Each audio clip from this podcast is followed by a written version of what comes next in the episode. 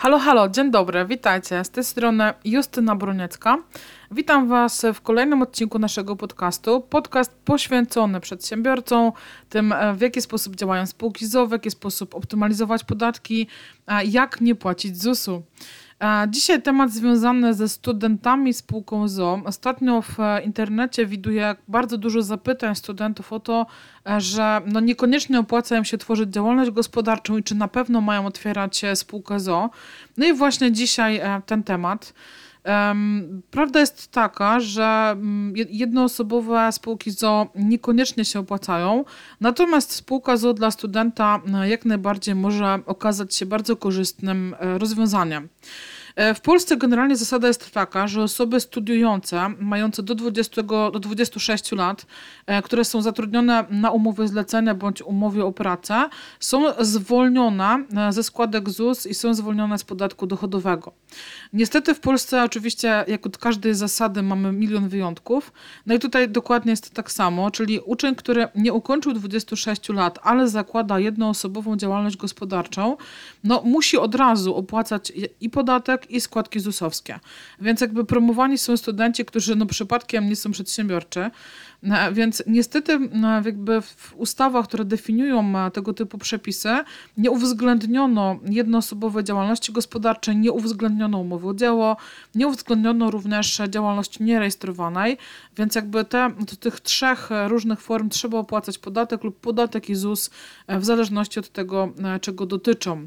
A więc jeżeli taki student chce sobie rozkręcić swój własny biznes, to prawda jest taka, że zdecydowanie bardziej opłaca mu się pracować na umowę o zlecenia. No i jakby te osoby, które chcą otwierać firmę, no może się okazać, że lepiej, żeby założyli sobie spółkę z o o. No i tutaj pytanie, jakie rzeczywiście taki student będzie odnosił korzyści. Spółka oczywiście posiada osobowość prawną. Ja często mówię o tym, że jest to taki wirtualny człowiek, czasem trochę prześmiewczo mówię, taki duszek kacperek.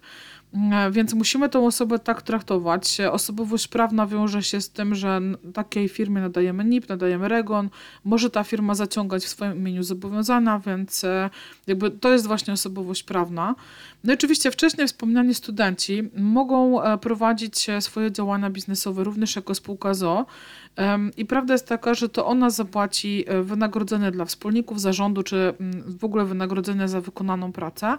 No i takie wynagrodzenie w przypadku, jeżeli student z taką umową, student podpisze umowę zlecenia ze swoją spółką, to ona będzie miała takie same prawa, czyli będzie zwolniona z zusu i będzie zwolniona z podatku. Więc będziemy mogli skorzystać z tych przywilejów, o których, których nas pozbawiono tak, w przypadku jednoosobowej działalności gospodarczej.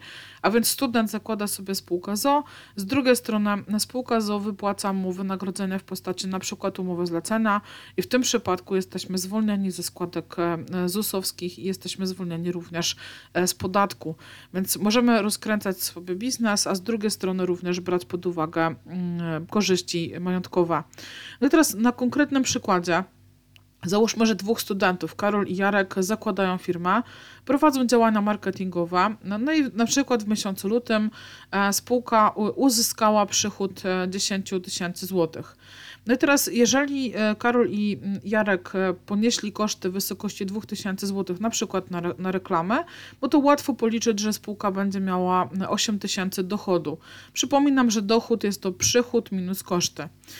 No oczywiście zarówno Karol, jak i Jarek wykonywali rzeczywiście pracę na rzecz spółki, ustalili sobie, że będą otrzymywali po cztery tysiące złotych wynagrodzenia.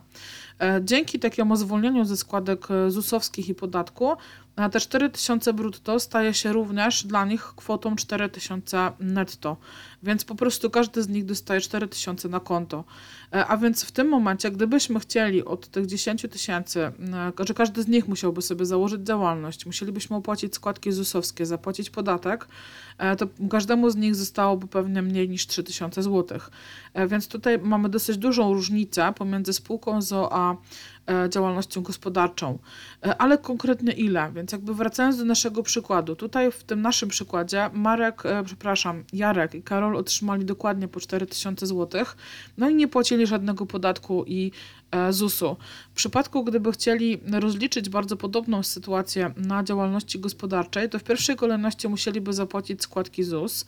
Załóżmy, że byłaby tylko to składka zdrowotna, ponieważ przez pierwsze sześć miesięcy, jakby jeżeli pierwszy raz prowadzimy działalność, możemy płacić tylko składkę zdrowotną, jednak nadal musimy zapłacić podatek dochodowy. Najczęściej początkujące firmy rozliczają się według progów podatkowych, a więc w przypadku cztery tysiące złotych będziemy musieli zapłacić podatek, który wynosi sześćset osiemdziesiąt złotych, a tym samym do dyspozycji każdego z nich zostaje mniej, znaczy zostaje około trzy tysiące złotych.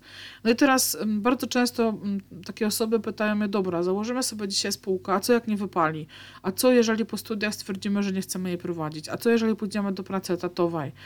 Prawda jest taka, że zamykanie i otwieranie spółek z o o. jest dosyć kłopotliwe, tak? Dosyć uciążliwe. Dlatego no, część osób boi się otwarcia takiej spółki. Natomiast prawda jest taka, że w momencie, kiedy skończycie studia kiedyś tam, tak, bez względu na to, w jakim momencie teraz jesteście, to może się okazać, że ten biznes całkiem nieźle Wam się prowadzi i będziecie nadal go prowadzić. To jest jakby jedna możliwość, najbardziej optymistyczna. Może też się okazać, że no dobra, jednak chcemy tą, tej firmy się pozbyć albo chcemy zmienić profil działalności. Więc jeżeli chcecie się takiej firmy pozbyć, to można ją oczywiście zlikwidować, natomiast likwidacja spółki wiąże się po pierwsze i z kosztami, ale po drugie też z czasem. Tam wszystko musi odleżeć swoje w sądzie. Natomiast może się okazać, że jest dużo prostsze rozwiązanie. Możecie po prostu sprzedać swoją spółkę z o o. do firmy handlującej spółkami, chociażby za jeden złoty. W tym momencie Wy pozbywacie się problemu, właścicielami udziałów stają się nowe osoby i dzięki takiemu jakby działaniu w ogóle nie musicie się tą spółką z o o. przejmować. Więc to też nie jest tak, że nie da się tej spółki jakoś pozbyć, że, że to jest bardzo uciążliwe, że będziecie nosili taki ciężar do końca życia na swoich plecach. Spółka z o o., a właściwie udziały spółki z o o. są normalnym towarem handlowym, który możecie po prostu sprzedać na rynku. Są firmy, które handlują spółkami, bardzo chętnie odkupią od Was taką firmę, nawet za symboliczną złotówkę, jeżeli ona nie będzie miała jakichś większych wyników finansowych. A więc okazuje się, że w przypadku, jeżeli mamy tak zwanego przedsiębiorczego studenta, to lepiej opłaca się otworzyć spółkę z o o. i skorzystać w przypadku umowy zlecenia z tego niskiego zusu, a właściwie braku zusu i braku podatku, niż otwierać taką firmę w postaci jednoosobowej działalności gospodarczej. Bardzo Wam dziękuję za dzisiejszą uwagę i do usłyszenia kolejnym razem.